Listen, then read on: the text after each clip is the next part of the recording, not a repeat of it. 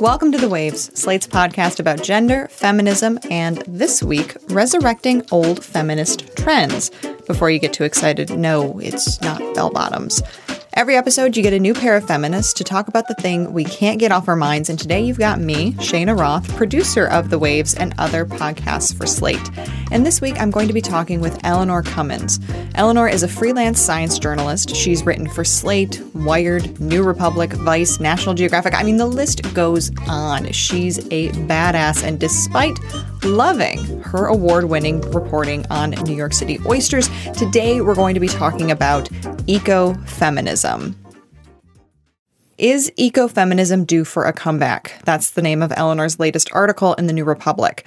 As a former environmental reporter in Michigan, I absolutely jumped at this article. Ecofeminism, or environmental feminism, as it's thought of in its most basic terms, is something I hadn't really heard of in, I think, forever. But our climate is in crisis, has been for some time. Plus, we've seen the rise of women speaking out in other areas like equal pay and anti harassment. So it kind of makes sense to me that something like the combination of feminism and the environment could make a comeback, especially given that women are so impacted by the environment. And if you want to hear more about that, see our Waves episode from October, Finding Hope for Women in the Climate Crisis. It's an absolutely brilliant episode. But there's more to all of this than the environmental equivalent of burning our bras, whatever that might be. In Eleanor's article, she wrote Ecofeminism has perhaps never been more passe in the West, the term weighed down by previous incarcerations of ecofeminist activism that centered whiteness, promoted essentializing views of the body, and advanced a reductive and appropriation minded mysticism. Yet, addressing the complex linkages between marginalized identities and the environment has never been more urgent. There's so much to unpack there and with this topic in general, and we're going to get into all of it with Eleanor Cummins after the break.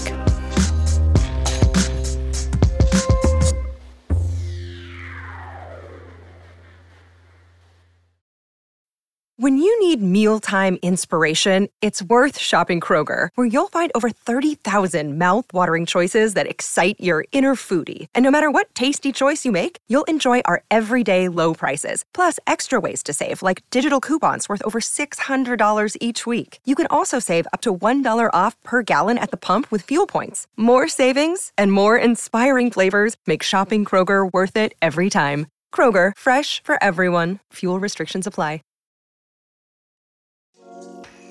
Hey, Waves listeners, if you're loving the show and want to hear more, and we really hope that you do, subscribe to our feed. New episodes come out every Thursday morning, and while you're there, check out our other episodes too. Recently, we have talked about romance novels, we've talked about IVF, and we've even talked about the vagina at all. Eleanor Cummins, welcome to the Waves. Thank you so much for having me. I'm really excited to be here. We're excited to have you. And I wanted to start out with the basics. When people hear ecofeminism, I feel like they probably think hippies, like crunchy granola people who, you know, think fondly of Woodstock. Or I think on the other end of that, maybe they think of it as being sort of like a secret word for witches or people who use the phrase Mother Earth without a hint of irony, perhaps. Totally. But that's not always the case. So, what exactly is ecofeminism? Yeah, so I think that ecofeminism has sort of two faces. And I think one is the one you described, where there was a cultural movement called ecofeminism, um, and the people involved identified as ecofeminists, who were absolutely like the Mother Earth, anti-nuclear activists. Uh, you know, kind of environmental and pollution concerns really motivated them.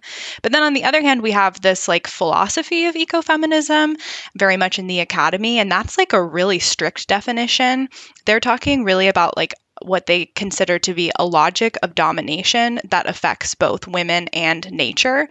And so they have a very clear set of sort of motivating principles and a sort of view on the world. And honestly, at times, like that social movement and that philosophical set of ideas can really be at odds, which I think makes ecofeminism so fascinating. And that sort of tension that you came across in your reporting is something I really wanted to talk about because you mentioned that there's a lot of different interpretations of what ecofeminism is or could be. Talk us through some of those. It's such an incredibly diverse movement um, in terms of you know who uses the ecofeminist label and when. And I think that there are a lot of sort of theological components, which you'd already sort of touched on, right? Like the witchcraft thing is totally real. There is an ecofeminist tradition rooted in this idea of neo paganism. And so in the 1970s and onward, um, really influenced by a particular writer named Starhawk, there is a lot of ecofeminist Wiccans um, who kind of had this pseudo historical worldview about the idea that there was once sort of a harmonious, you know, female led society, and that what we see today are sort of these remnants of kind of like female deities and that that was something to like celebrate return to and harness today. Um, but i think that that overall is a very narrow, despite how much play that gets and how much, um, you know, kind of uh, popularity and criticism that's received. I think it's a really narrow part of ecofeminism. There's also Christian ecofeminism, there are indigenous ecofeminisms. And then I think increasingly what we've seen is a sort of non Western um, ecofeminism that is, you know, really kind of prominent in South Asia and in Latin America. And those ecofeminisms, I think like the plural is so useful here, um, have a completely different set of priorities that are really rooted in like the contingencies of, of people's identities in those spaces and the unique challenges that those women are facing in terms of the gendered violence and the environmental injustice specific to them. It's so interesting to hear you say that because you have the ecofeminisms, but I would imagine that sort of broad, broad, broad, broad, broad, big picture, they kind of agree women and the environment go hand in hand. We want to protect both. But I feel like these sort of Wiccan or pagan ecofeminists are not going to get along with perhaps the Christian ecofeminists. So, talk about what is going on in the field. Like, are they talking to each other? Are they helping each other along? Or are they really just trying to keep as separate as possible? My sense is that ecofeminism, because it was sort of so swept up in a kind of gender essentialist and yeah like mother earth uh, sort of narrative is that it has really become as i write in the piece passe for lack of a better word. Like i think a lot of american feminists today are maybe peripherally interested in these sort of intersections between feminism and you know various environmentalisms. But that to call yourself an ecofeminist or to sort of make the case for advancing, retooling, and implementing ecofeminism is kind of like a fringe idea. So, what I've come across is like people who are avowed ecofeminists who feel really passionately about this worldview uh, from a philosophical perspective, right? That there is more work to be done on this, you know, logic of domination. And then what I found is people who you might think would maybe identify as ecofeminist, their work and interests certainly fall under this sort of broad category of like the intersection of environment and feminism, and yet are totally opposed um, to that word being applied to them because of the specific tradition that it has been born out of. And so I think what we're kind of experiencing is like this moment where these ideas are so important. I think that tackling climate change not only requires looking at racism, colonialism, classism, you know, all of these other sort of intersectional forms of oppression, but also gender. And yet at the same time, you know, this kind of potential umbrella label is quite taboo. And I think that there may be a few ways to, to resolve that, and we can definitely talk more about it. But right now, I just got the sense from everyone I talked to, whether they were pro or against, of incredible tension given that there is this tension and that there are these groups that would probably fall under that label of ecofeminism but don't like the label of ecofeminism, is there another label that they're exploring using or that could be used that might bring more people together? Yeah, I think that what we might see is that instead of returning to a single ecofeminism label and practice, that we're going to see kind of a continued fracturing, but in a good way, where people are being able to bring forward some of those more contingent ideas. I think one of the core problems that we experienced with a sort of white middle class ecofeminism that came out of that nuclear movement anti-nuclear movement really was like that they wanted to be universal quite desperately. And I think that the irony of that, right, is just how obvious at least today, their own shortcomings were, how specific their own sort of interests and concerns and approaches were. And so I think that kind of maybe pushing back on the universalism is one possible route. And I do think that there are other kind of options already in place for how we might conceptualize of alternatives to ecofeminism as like a an umbrella label.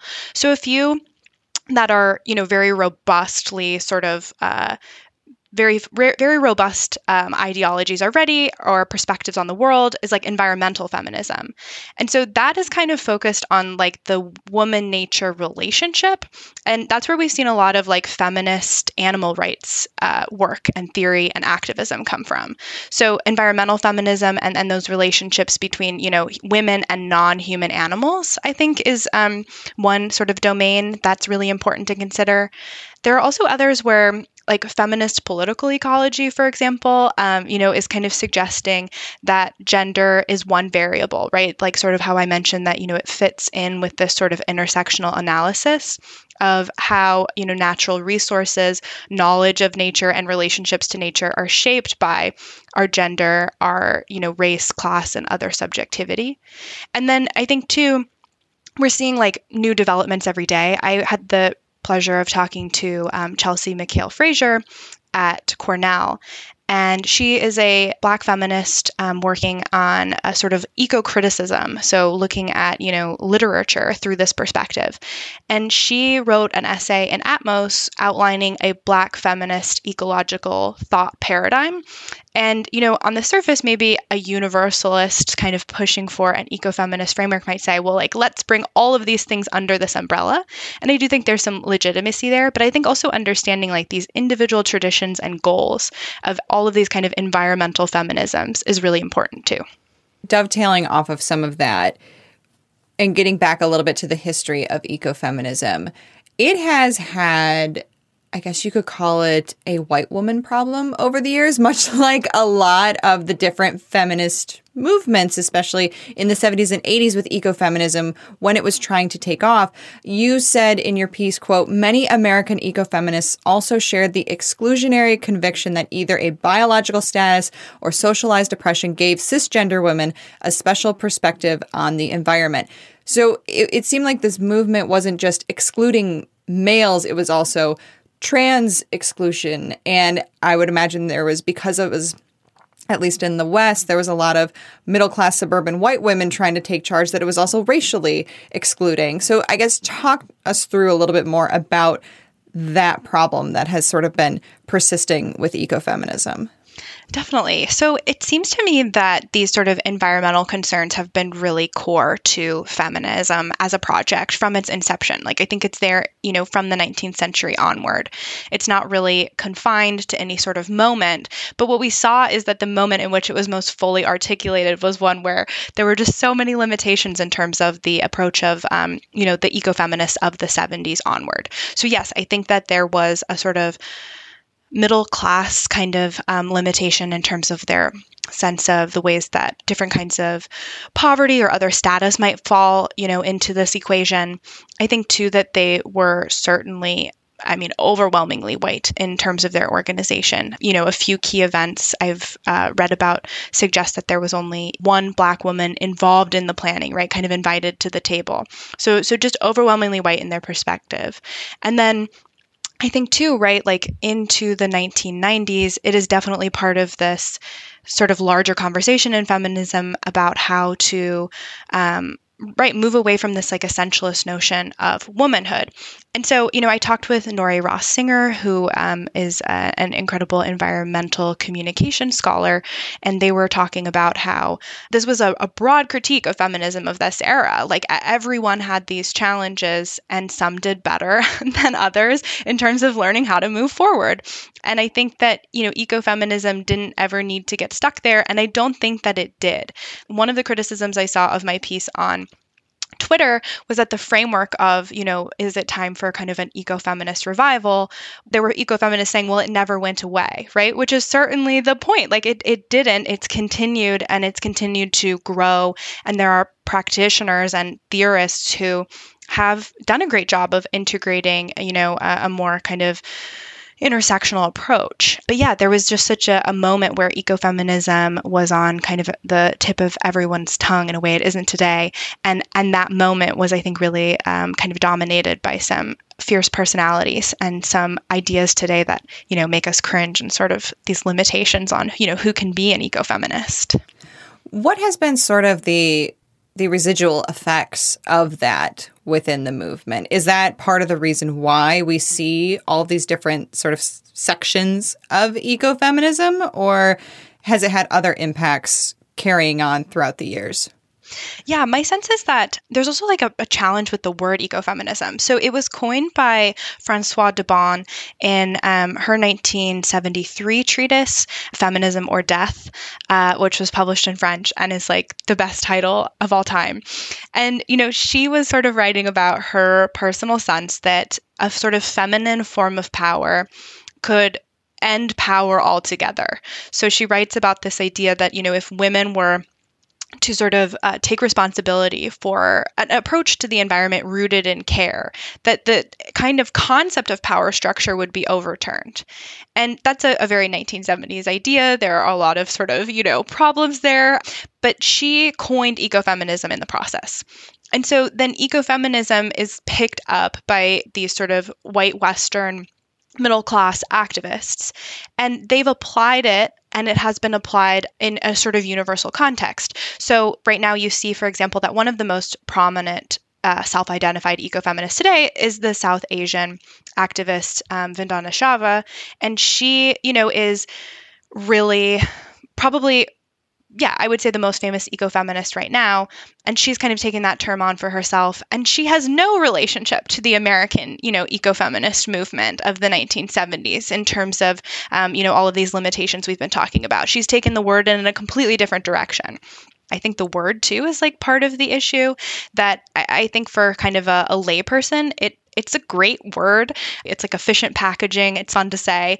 But then, you know, there are all these sort of uh, kind of origin stories behind it, and all of the context it's used in are so contradictory that I think for a lot of people, sort of in the academic world, it has become maybe like too too burdened to be useful. And so I think that's why we're having this conversation of like do we keep pushing forward with this term? Do we let it go and be replaced by other, you know, um, sort of practices?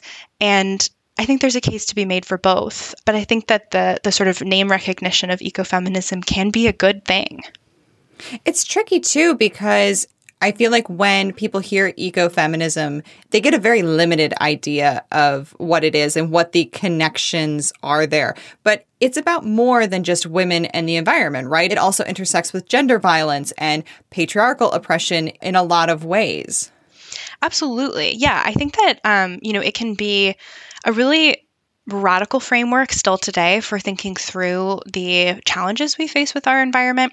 Like, I think, for example, about the idea of sort of extraction, which I think was really central to Francois d'Eaubonne's sort of concerns, It was this idea that you treated, you know, a, a sort of patriarchal system treats the the world, the earth itself, as something from which resources can be removed, and that women are treated in much the same way in terms of these paradigms of a kind of spouse who is brought on to provide children, right? Almost a breeding partner to provide um, sort of the next generation of a, a sort of man's progeny carry on his name. And I think that we're a little distanced um, from those ideas today. I think it can maybe be hard to think about the ways that that is still resonant for women or sort of the ripple effects of, of that structure um, of society. And so I think that, you know, in in kind of talking about ecofeminism from this approach, like not only is it helpful to see like, okay, like this logic of extraction doesn't actually make any sense. And it is sort of culturally specific. It emerged in a specific time and place and can be done away with. And that helps you to sort of see, you know, the climate crisis, the biodiversity crisis, and other things in context. But I also have felt that it has helped me understand sort of the relevance of, of any kind of feminism today, right? Where there is this continued need to address these sort of systems of gendered violence not just against cisgendered women but against you know all marginalized genders that we, we live in a you know a system we're suspended in a matrix where this violence is is every day and maybe it is not as obvious to some people as the way it was when d'Eaubonne was writing but I, i've found that ecofeminism can be really helpful i think through thinking through any feminist issue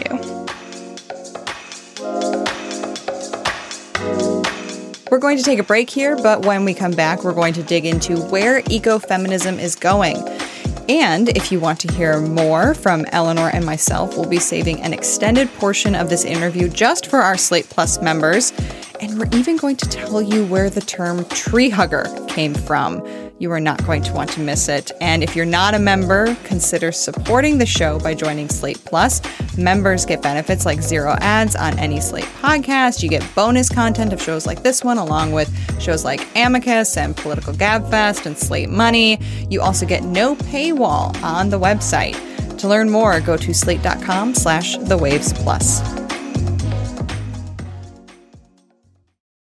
Podcast is sponsored by Ramp. Are you the decision maker in your company? Consider this. For the first time in decades, there's a better option for a corporate card and spend management platform. Meet Ramp, the only corporate card and spend management system designed to help you spend less money so you can make more. Most corporate credit cards offer points as incentives, but those points amount to less than their worth in real cash value. Ramp's business cards offer you cash back, real money in your pocket. Plus, you control who spends what with each vendor. And Ramp software collects and verifies receipts automatically, which means you'll stop wasteful spending and close your books in hours instead of days. Businesses that use Ramp add up to 5% to their bottom line the first year. If you're a decision maker, adding Ramp could be one of the best decisions you've ever made.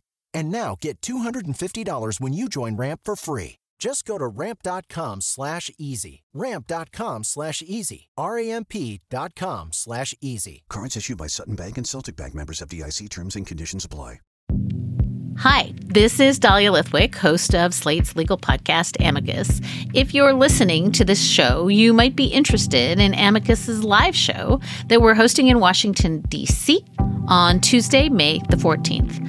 My colleague, Mark Joseph Stern, and I will be talking to some amazing guests, including Sherrilyn Ifill and a sitting state Supreme Court justice all about how originalism, a relatively recently invented way of interpreting the Constitution, has taken over the Supreme Court and radically reshaped the law.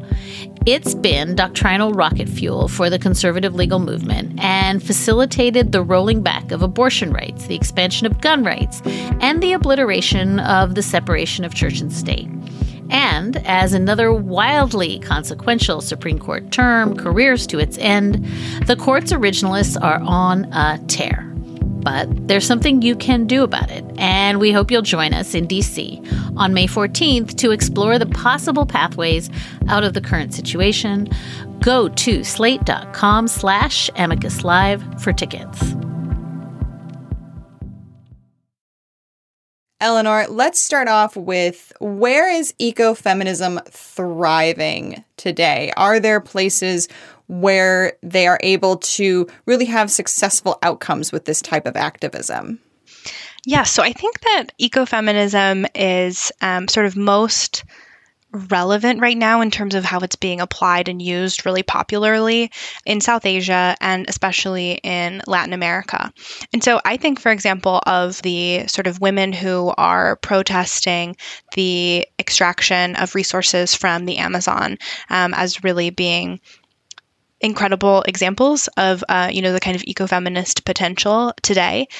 For example, in Ecuador, we see a lot of um, you know indigenous Amazonian sort of activism, um, where women are coming together and drawing connections between the sort of violence that is experienced by women as a result of these camps that come up right? And the sort of employment of of men in these heavy industries that go in and you know remove trees and, and other resources from the amazon and the exploitation of the amazon itself and of course, like the Amazon is hugely important for all of us. Uh, it's a major, you know, reserve of oxygen, a huge carbon sink, and is being actively depleted, um, you know, by these sort of moneyed interests that that want these materials. And so, on the front lines, like women putting their bodies between, you know, once again, like the Chipko movement, like other movements we've seen throughout sort of uh, an ecofeminist history, putting their bodies between the sort of forest and the the people who don't see it as um, alive and worthy of sort of respect um, in the way that they do. I'm curious about Native uh, Americans and their role. So you mentioned the indigenous women uh, fighting to protect the Amazon. When I was an environmental reporter here in Michigan, there was a lot going on with water because we have the Great Lakes uh, surrounding Michigan. And Native Americans tended to be some of those big front and center activists trying to protect the water. Have we seen a lot of Native American activists embracing ecofeminism? Or are they also sort of part of the West, considering it to be a little passe? I don't have great expertise into um, sort of the the Native American experience on ecofeminism, but what I will say is that it seems like there is definitely an understanding and a value placed on sort of the the kind of potential of um, women and two spirit individuals, you know, who are able to really participate in unique ways in the preservation and transfer of environmental knowledge and that that is really you know seen as sort of an essential kind of skill and contribution to the community. And i think that you know in the us um, native uh, americans in terms of like the challenges that they're facing are have always been you know very sort of um, intersectional and, and drawing these connections between what we see in terms of you know genocide colonization um, you know the the sort of continued violence against Indigenous women um, as as interlinked and part of a system. And I think that that is sort of the the way that ecofeminism, you know, more generally has been moving towards is this idea that these that these component parts um, actually build up a bigger whole. And so I think in some ways, um, you know, there's uh, great potential there, and some I think definitely do identify as ecofeminist. But I think similarly, it's just not um, that popular of a of a paradigm or or necessarily like a, an identity that needs to be taken on in order to do that work.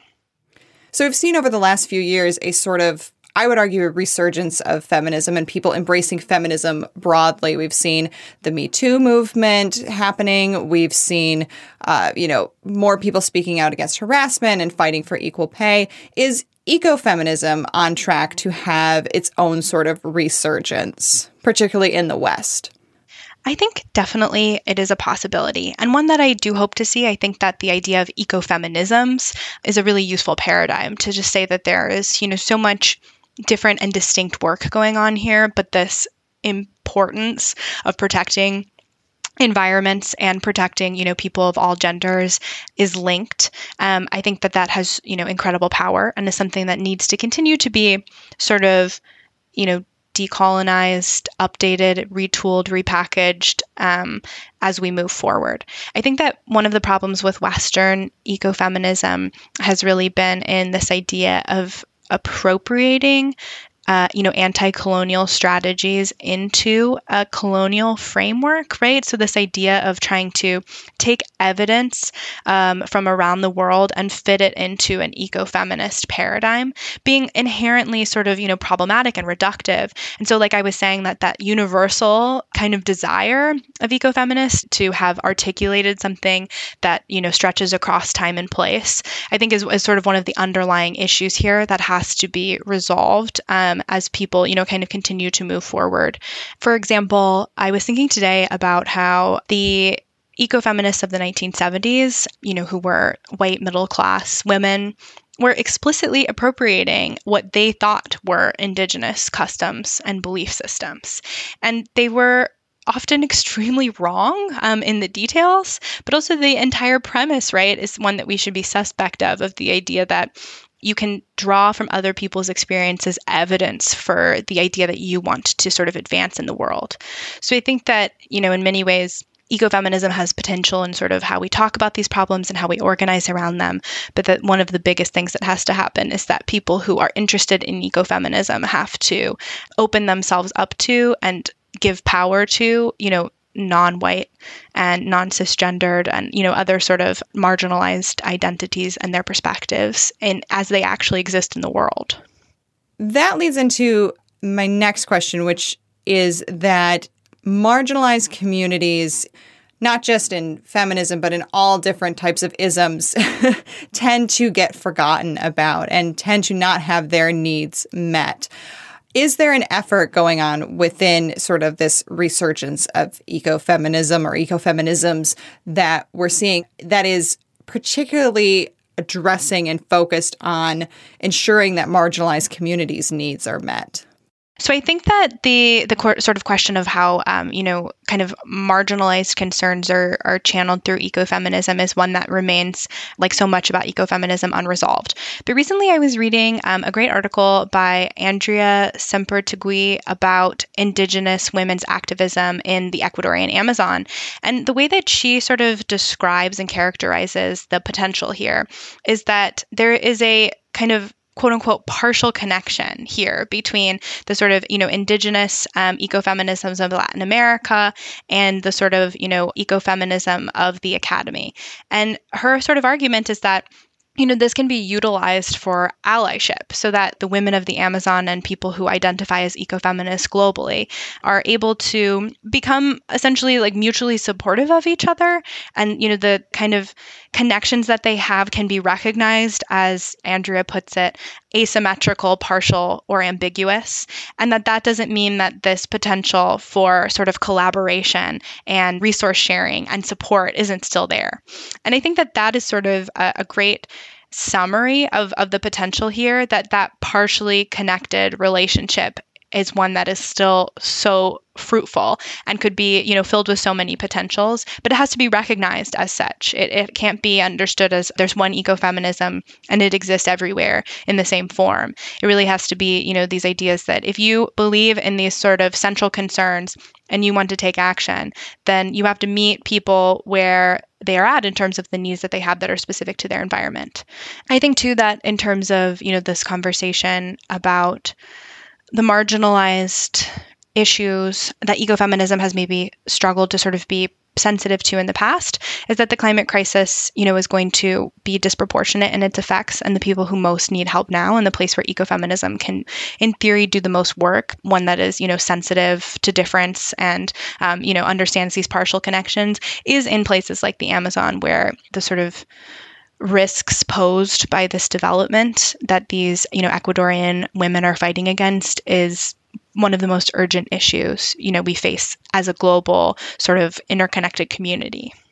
I feel like a big part of all this kind of hinges on one word that you used a couple times there, which is potential. Right now, we are facing a massive climate crisis, and it feels as though if ever there was a time for ecofeminism or ecofeminisms, or however you want to phrase the communion of the environment and feminism, it's now. It needs to rise to its potential now in talking with Nori Ross Singer, you know, one of the things they said is that in all forms of feminism, a kind of consistent concern has been sort of like the tensile strength of feminism itself. Like, once you move beyond that idea of a core liberation of women, some people start to worry that each new thing is going to cause the entire thing to fall apart, right? That it just can't support itself under these interconnected issues. And, you know, in the context of ecofeminism, that's come up as like, why is it a woman's job to clean up what men have done for the planet? You know, in a very sort of simplistic uh, rhetorical question. And I think the answer is that because it's all of our responsibilities, right? And it's work that has to be done. There is this moment where we all understand that, and whatever it sort of takes to get people involved and thinking about this and collaborating and acknowledging their partial connections with, you know, everyone on Earth, the more we'll be able to make good on that potential.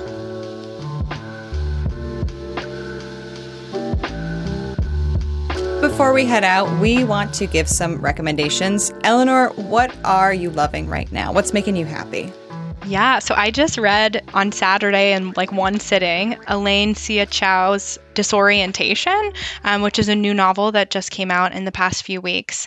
And I cannot recommend it highly enough. Disclaimer it is satire. I like to spend time reading Goodreads reviews, and a lot of people did not seem to grasp that.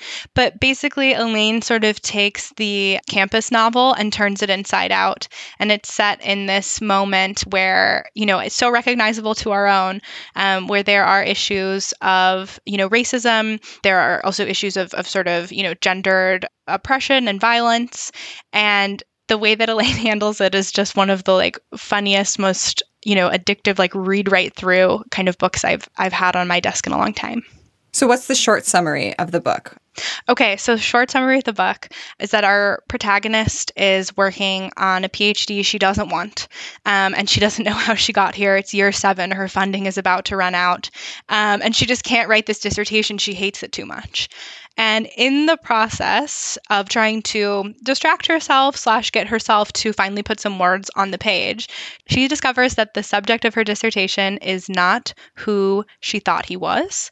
And that starts to unravel the entire campus community. It has very far-reaching um, implications for for everyone at this, you know, small liberal arts college probably you know in the northeast and so yeah it's uh it's really chaotic and fun and also just extremely sharp and wise and humane in the end in terms of its treatment of these complicated characters. This sounds fantastic. As someone who also went to a small liberal arts college, I'm very excited to dig into this. I feel like we're on the same wavelength because my recommendation is also a sort of humorous, poignant, kind of satire book it's called Anxious People by Fredrik Backman. And it came out probably a little while ago, but for Valentine's Day this past year, my husband and I both were like, let's each get each other a book. We both had good success. His book for me was much more successful than my book for him, but Anxious People is just an amazing book that you think is going to be about one thing and ends up being about so much more. To not spoil anything, the sort of general pitch is that a bunch of people who the author calls idiots end up at an open house on New Year's Eve and a burglar comes in and it turns into a hostage oh situation. Oh and so that's what hooked me. I'm like, ooh, I love a hostage situation. I love a comedy that somehow is hostagey. But it's so much more than that. I laughed, I cried. It's so, so, so good. So I, I highly recommend Anxious People. Wow, I can't wait. I'm going to literally order a copy now. That sounds amazing. Okay, good. All right, you order a copy of mine, I'll order a copy of yours, Perfect. and then we'll meet back together later. Book swap.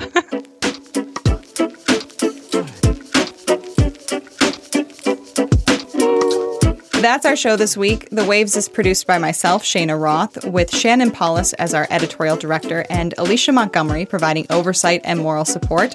Please be sure to subscribe, rate, and review wherever you get your podcasts. Also, we would love to hear from you. Email us at thewaves at slate.com. Drop us a note, tell us how we're doing, or just to say hi. The Waves will be back next week. Different hosts, different topic, same time and place.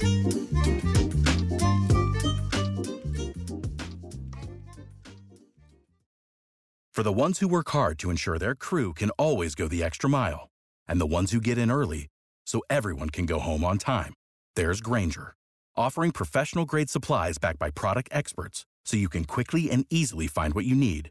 Plus, you can count on access to a committed team ready to go the extra mile for you. Call, clickgrainger.com, or just stop by. Grainger, for the ones who get it done.